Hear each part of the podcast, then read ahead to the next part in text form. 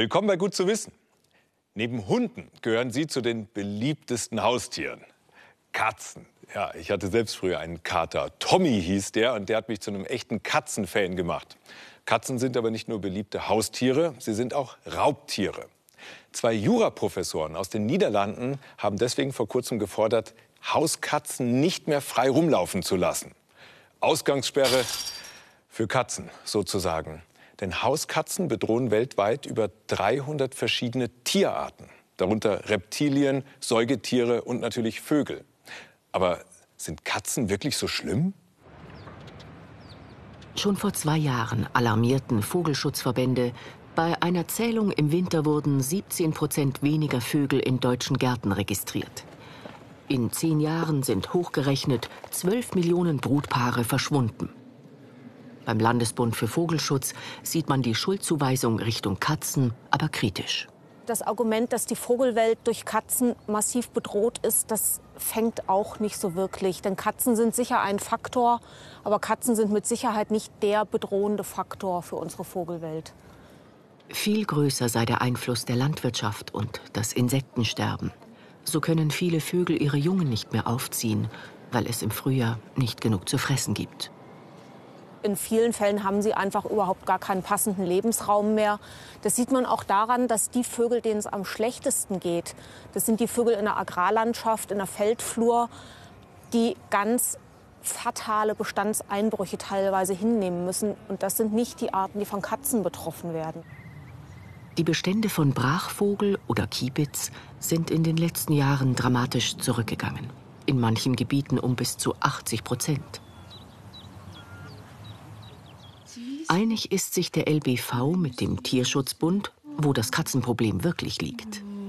Wir haben nicht ein Katzenproblem mit Vögeln, sondern generell ein Problem, dass wir zu viele Katzen haben, die keine Besitzer haben. Und da sind wir alle schuld, weil das sind alles Nachfolger von ehemaligen Hauskatzen, die nicht kastriert wurden. Derzeit gibt es geschätzt zwei Millionen herrenlose Katzen in Deutschland, die natürlich Mäuse und Vögel jagen müssen, um zu überleben. Tierschutzinitiativen bemühen sich, die Tiere einzufangen, zu impfen und zu kastrieren. Also Katzen setzen schon vielen Tieren zu. In den USA schätzen Forscher, töten sie jedes Jahr 100 bis 300 Millionen Amphibien.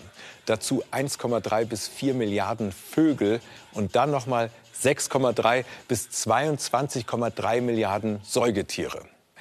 Auf Deutschland runtergerechnet wären das 25 bis 100 Millionen Vögel jedes Jahr. Das ist ganz schön viel. Aber was tun? Katzen sind Jäger. Tatsächlich können ihre Besitzer zumindest ein wenig vorbeugen. Es sieht nach Spielen aus, was Audrey und Humphrey, die Katzen von Roswitha Wahler, da machen. Aber das ist es nur zum Teil.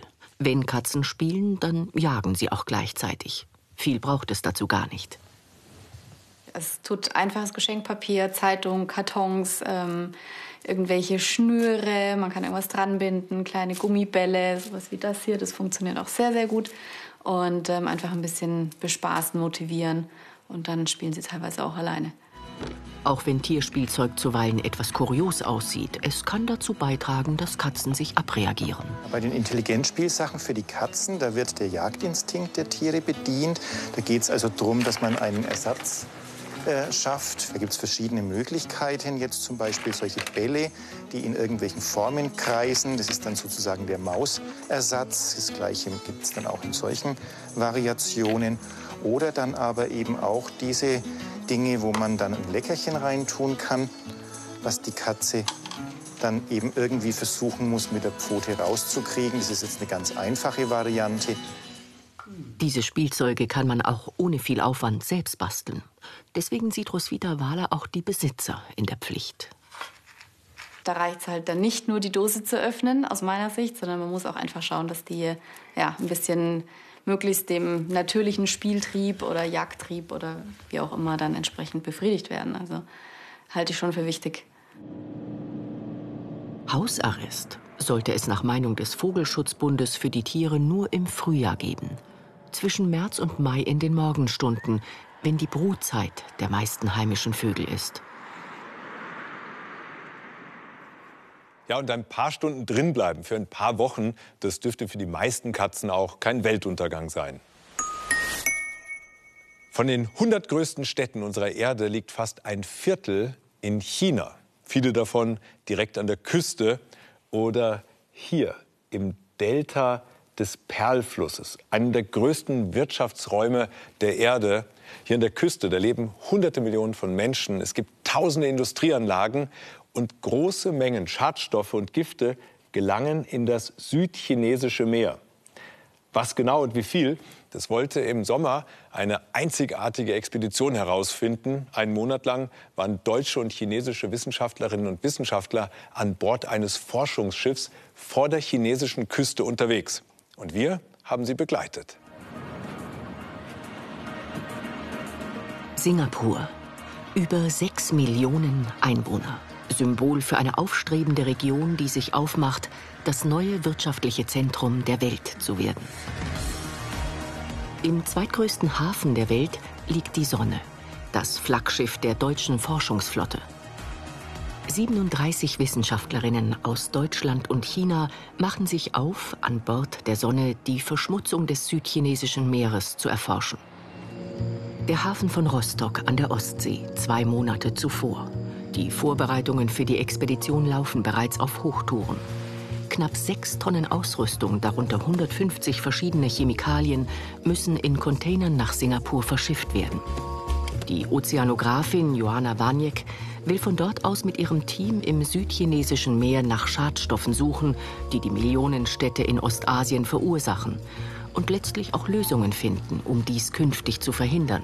Nicht nur dort, sondern auch in Europa. Im Einzugsbereich der Ostsee leben 80 Millionen Menschen. Diese 80 Millionen Menschen liegen in zwei Städten in China am Perlfluss.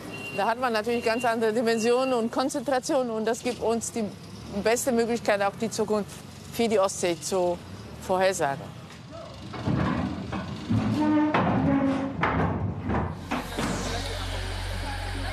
Zurück in Singapur. Der Abend vor dem Auslaufen. Singapur ist glamourös, reich. Aber auch ein Ursprung vieler Schadstoffe, die letztlich im Meer landen.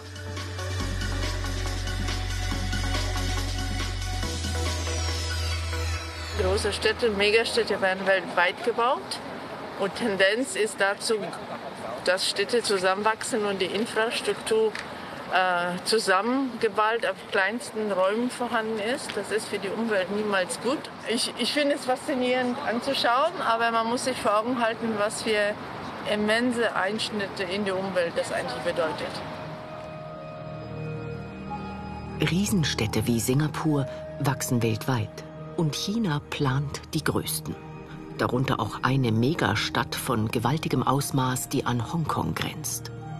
Im dortigen Süden will das Land zehn Städte in der Umgebung von Hongkong zu einer gigantischen Stadt zusammenlegen. Die neue Riesenstadt wäre etwa halb so groß wie Bayern. An Bord der Sonne verlassen die Wissenschaftler den Hafen von Singapur. In den nächsten Wochen wollen sie dort, wo diese Megacity geplant ist, im südchinesischen Meer nach Schadstoffen suchen, die schon jetzt aus der Region kommen. Ich hoffe, dass wir keinen Taifun bekommen. Das würde auch die Zeitpläne ganz schön durcheinander bringen und unnötig Stress verursachen, dann, weil man ja noch versucht, möglichst effektiv mit der Zeit umzugehen. Aber ansonsten erwarten uns viele Stationen, viele Proben, hoffentlich schöne Erkenntnisse und ein bisschen Spaß gehört auch dazu. Die Fahrt geht von Singapur nach Hongkong, wo das Team vor der Küste arbeiten und an über 70 Messstationen Proben nehmen wird. Die Proben werden später in Deutschland analysiert. Wenn dann klar ist, welche Schadstoffe in welchen Konzentrationen vorliegen, wollen die Wissenschaftler Maßnahmen, etwa bessere Kläranlagen, empfehlen, wie Megacities künftig sauberer werden können. Ab jetzt wird rund um die Uhr im Schichtbetrieb gearbeitet. Die Forscher werden über vier Wochen auf See bleiben und keinen Hafen anlaufen. Wir müssen natürlich alles festzurren, damit uns das bei Seegang nicht abhaut oder vom Tisch rutscht, weil es ist ja eine relativ teure Ausrüstung. Gute Kamera, gutes Gestell.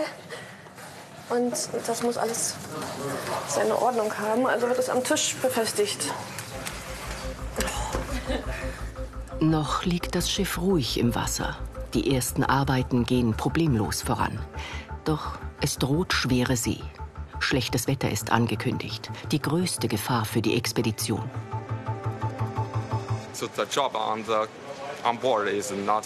Der Job an Bord ist nicht einfach. Das Wetter ändert sich und manchmal haben wir einen Taifun, wie im letzten Sommer. Da waren wir auch mit deutschen Wissenschaftlern unterwegs und hatten drei heftige Taifune, richtige Monster. Vor denen mussten wir in Deckung gehen.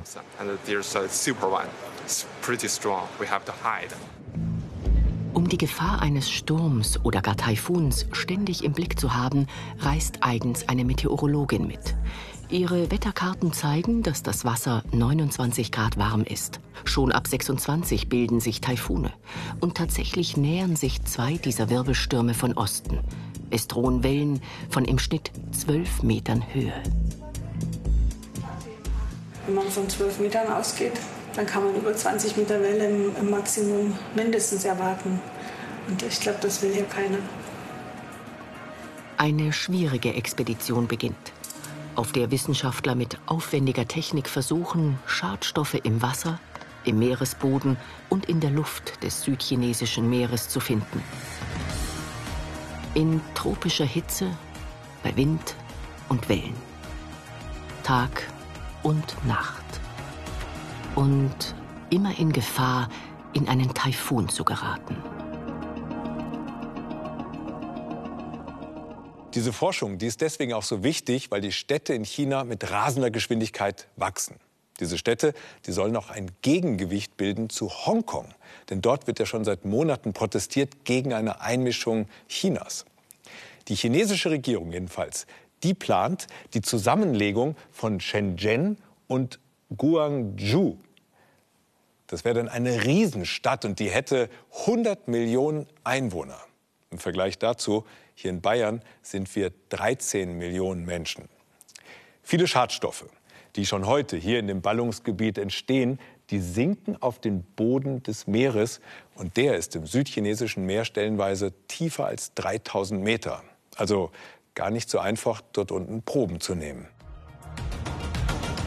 Das Forschungsschiff Sonne, unterwegs im südchinesischen Meer vor der Küste Hongkongs.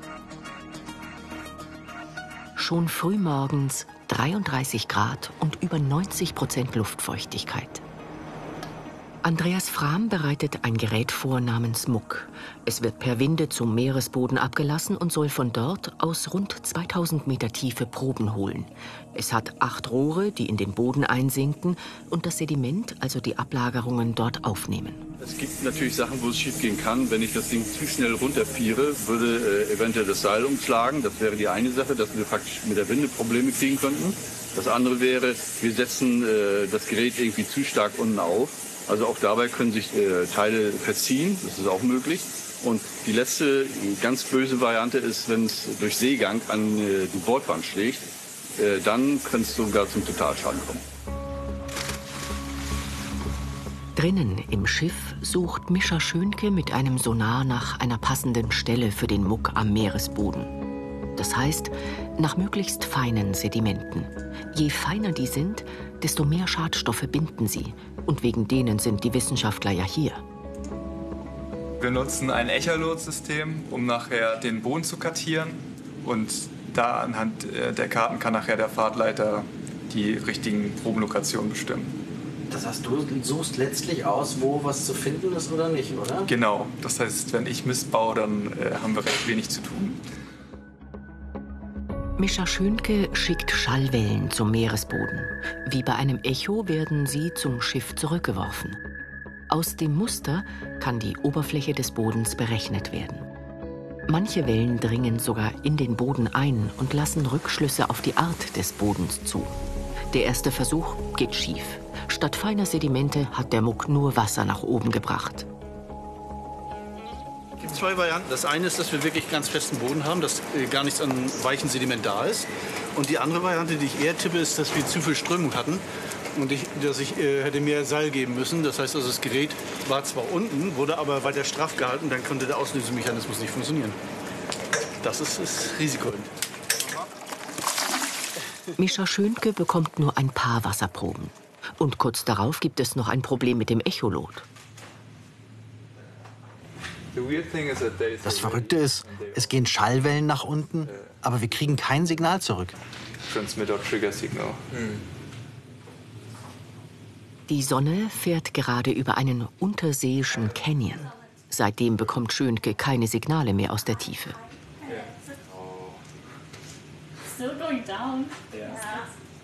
Der Meeresboden ist hier über 2000 Meter tief. Kurze Ratlosigkeit. Dann findet Schönke den Fehler. Äh, Das Problem war, dass wir in dem, dem System gesagt haben, dass es hier eine Maximaltiefe von 2000 Metern gibt. Und als die 2000 Meter jetzt erreicht waren in diesem Canyon, hat das System natürlich aufgehört, kurz zu messen. Dann haben Schönke und seine Kollegen alle Fehler behoben und eine genaue Karte des Meeresbodens erstellt. Ich bin ein bisschen aufgeregt. Warum? Weil ich, äh, weil ich hoffe, dass das so mit dem Processing, wie ich mir das überlegt habe, nachher auch wirklich klappt. Also ja, das wird nochmal spannend.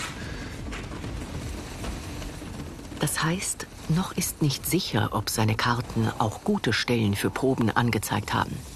Erst spät nachts kommt der Muck wieder hoch. Und die Behälter sind voll. Acht aus dem Meeresboden gestanzte Proben aus über 2000 Meter Tiefe. Gespannt warten die Wissenschaftler auf den Inhalt.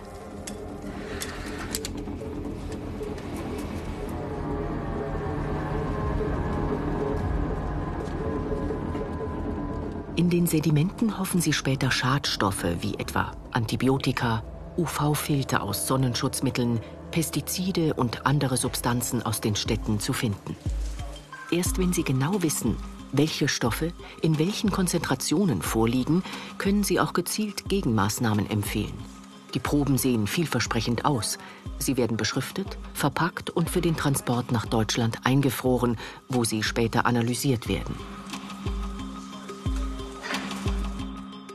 Aber schon jetzt finden sie in den Proben Spuren von Leben. Schalen von Muscheln, Seeigeln und Schnecken. Und sogar einen lebenden Schlangenstern. Das ist ja der Knaller. Es ist doch ein Seestern. Es ist ein Riesenseestern, Jenny. Das zeigt, das Meer ist selbst in großen Tiefen voller Leben. Noch. Und die Sorge ist berechtigt, dass dieses so wenig erforschte Ökosystem durch die Abwässer von Millionen Menschen bedroht ist. Am nächsten Morgen kommt von den Stellen, wo der Muck gute Sedimentproben nach oben gebracht hat, auch das sogenannte Schwerelot wieder an Bord. Sein langes Rohr kann meterlange Bohrkerne aus dem Meeresboden holen. Damit wollen die Wissenschaftler sozusagen auch in die Vergangenheit blicken. Denn tief im Meeresboden liegen ältere Sedimente. Die können dann mit den neueren, die an der Oberfläche des Bodens liegen, verglichen werden.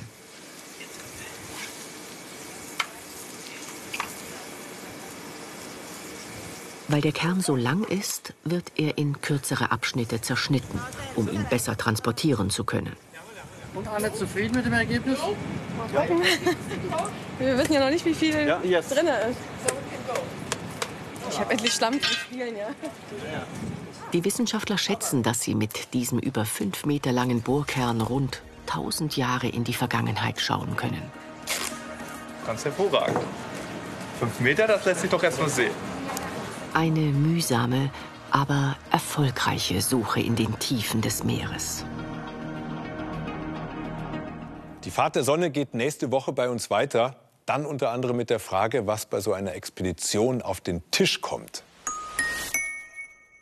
Fröhlich, traurig, wütend. Normalerweise erkennen wir recht schnell, wie unsere Mitmenschen drauf sind, wenn wir ihnen ins Gesicht schauen. Für Roboter ist das Erkennen von Gefühlen ziemlich schwer. Wissenschaftler arbeiten daran, das zu verbessern, denn in Zukunft könnten technische Systeme, die unsere Gefühle erkennen, eine wichtige Rolle zum Beispiel beim autonomen Fahren spielen. Das Auto bzw. die künstliche Intelligenz, die würde dann merken an der Reaktion des Fahrers, ob es zu schnell in die Kurve geht oder zu stark beschleunigt wird. Wie gut künstliche Intelligenz schon heute Emotionen erkennen kann, das erklärt uns jetzt der Philipp. Künstliche Intelligenz kann rechnen, Schach spielen, kann Sprachen übersetzen. Schön und gut, aber wie sieht es aus mit sowas Menschlichem wie Emotionen erkennen? Genau daran forschen Wissenschaftler hier an der Uni Augsburg.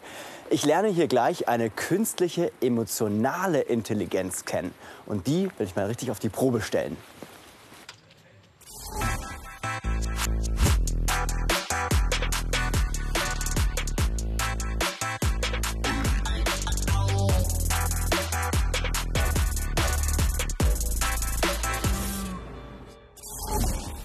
Test, Test.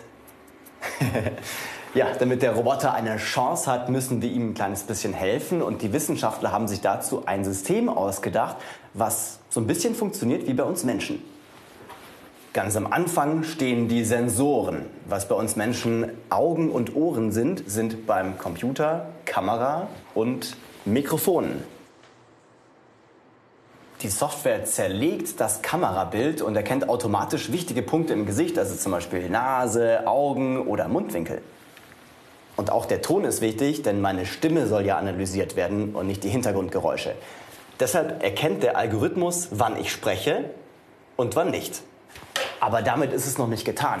Viele Psychologen gehen inzwischen davon aus, bei uns Menschen, wenn wir Emotionen erkennen, erkennen wir im Grunde Muster also Zusammenhänge. Wenn jemand wütend ist, dann ist die Stimme lauter. Und wenn jemand glücklich ist, ist tendenziell der Mundwinkel weiter oben. Und weil Computer am besten mit Zahlen umgehen können, trainieren wir ihn auf genau diese beiden Eigenschaften einer Emotion. Für jeden Sprachschnipsel muss der Computer entscheiden, ist der Sprecher gerade aktiv oder ist er eher passiv? Und für jede Kombination von Bildpunkten im Gesicht, ist der Sprecher gerade positiv oder negativ? Daraus kann der Roboter dann schließen, wie es mir geht und wie er darauf reagieren soll. Wie geht es dir heute? Hallo, mir geht es super. Ich hatte so ein tolles Frühstück. Oh, das freut mich sehr. Das stimmt gar nicht, das war alles gelogen. Das tut mir leid für dich. Na gut, aber jetzt will ich ihn mal ein kleines bisschen an seine Grenzen bringen. Erzähl weiter. Hallo, hier ist Udo Lindenberg. Welche Lieblingsspeise haben Sie? Äh, ich esse am liebsten Spaghetti mit, ähm, mit äh, Tomatenketchup dazu. Der soziale Roboter soll Menschen ganz konkret helfen. Rainer Döhle zum Beispiel. Er ist Autist und hat das Asperger-Syndrom. Wenn ich normal mit anderen Leuten kommuniziere, ist es so, dass ich denen in der Regel nicht wirklich in die Augen gucke. Jedenfalls, wenn ich antworte, weil ähm, das hat damit zu tun, dass man diese ähm, nonverbale Kommunikation sozusagen, das fällt mir sehr schwer und ich kann nicht gleichzeitig verbal und nonverbal kommunizieren. Das sind zwei verschiedene Kanäle. Und wenn ich mich auf die Gestik und Mimik meines Gegenüber konzentrieren muss, kann ich nicht gleichzeitig auf die, den, die verbale Inhalte mich konzentrieren. Das überfordert mich schnell. Entweder oder. Die künstliche emotionale Intelligenz kann ihm helfen, beide Kanäle zusammenzubringen. Anstelle des Roboters stellt ihm hier eine Frau die Fragen. Dahinter steckt aber auch eine Software. Die analysiert Stimme, Gesichtsausdruck und Blickrichtung. Auch Kimo leidet am Asperger-Syndrom. Die künstliche emotionale Intelligenz kann den kleinen Jungen hier in der Therapie unterstützen. Die sieht aus, als hätte sie Angst, ne? Ja. Spielend lernt Kimo Emotionen richtig zu deuten. Der Roboter ist vor allem ein gutes Diagnosewerkzeug. In 75 Prozent der Fälle erkennt er, ob ein Patient Autist ist oder nicht. Er hat aber ein großes Problem. Ja, so als Gangster kann man der Gesichtserkennung entkommen. Manchmal zumindest. Ja, also ich habe vor, heute noch eine Bank zu überfallen. So ungefähr. Tja, also Situationen, auf die der Roboter nicht trainiert wurde, die er noch nie gesehen hat, die werfen ihn natürlich total aus der Bahn. Und ist ja klar, jeder Algorithmus kann nur so gut sein, wie die Daten, mit denen er mal trainiert wurde. Zufrieden von glücklich unterscheiden, damit tut sich der Computer im Moment noch ein bisschen schwer und bis er wirklich so feinfühlig ist wie ein echter Mensch, wird es wahrscheinlich noch etwas dauern. Aber für bestimmte Aufgaben, wie zum Beispiel in der Autismustherapie, kann eine künstliche emotionale Intelligenz jetzt schon nützlich sein. Jetzt bin ich mal gespannt, was passiert. Ja, nichts passiert. Na, höchstens ein bisschen. Weil so ein frischer, saftiger Tannenzweig, der ist voll mit Wasser. Anders ist das bei einem trockenen Adventskranz oder Christbaum. Der brennt innerhalb von Sekunden lichterloh. Wie dieses Video hier aus einem Brandlabor zeigt. Drei Sekunden, vier Sekunden, fünf Sekunden und die Bude brennt lichterloh. Der Grund, weswegen sich das Feuer so schnell ausbreitet, der liegt hier drin. Dieser Baum stand 14 Tage im Warmen. Die typische Situation im Wohnzimmer in der ersten Januarwoche. Um genau zu sehen, was passiert, kommen eine spezielle Zeitlupenkamera und eine Wärmebildkamera zum Einsatz.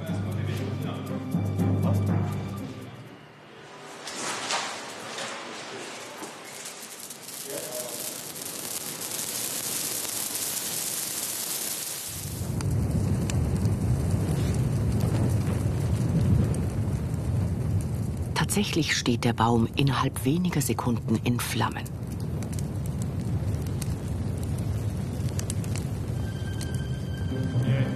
Aber selbst mit der Zeitlupenkamera kann man nicht erkennen, wie sich das Feuer genau ausbreitet. Ein zweiter Versuch. Diesmal wird nur ein Zweig angezündet.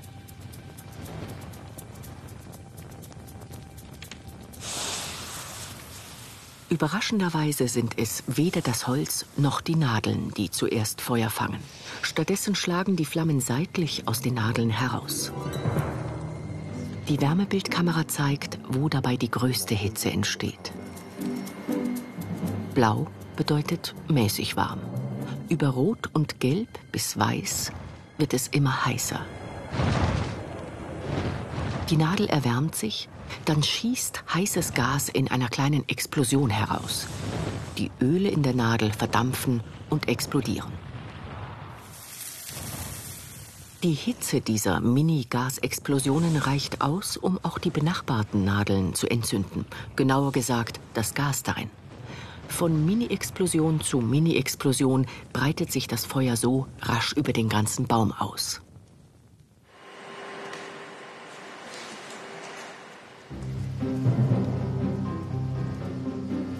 Wie heiß es dabei genau wird, sollen spezielle Temperaturfühler messen, die direkt am Baumstamm befestigt werden. Wieder dauert es nur Sekunden, bis der komplette Baum in Flammen steht. Und die Temperatur steigt rasant an. Schon nach knapp 25 Sekunden sind über 600 Grad Celsius erreicht. Insgesamt dauert es gerade mal zwei Minuten. Dann ist der komplette Baum abgebrannt. Wenn also niemand in den ersten Sekunden eingreift, dann wird es lebensgefährlich. Ja, dann hoffe ich mal, dass uns alles das nicht passiert. Was das Risiko auf jeden Fall minimiert ist, den Christbaum ins Wasser zu stellen, denn dann trocknet er viel langsamer aus. Gut zu wissen. Und damit schöne Weihnachten und bis zum nächsten Mal.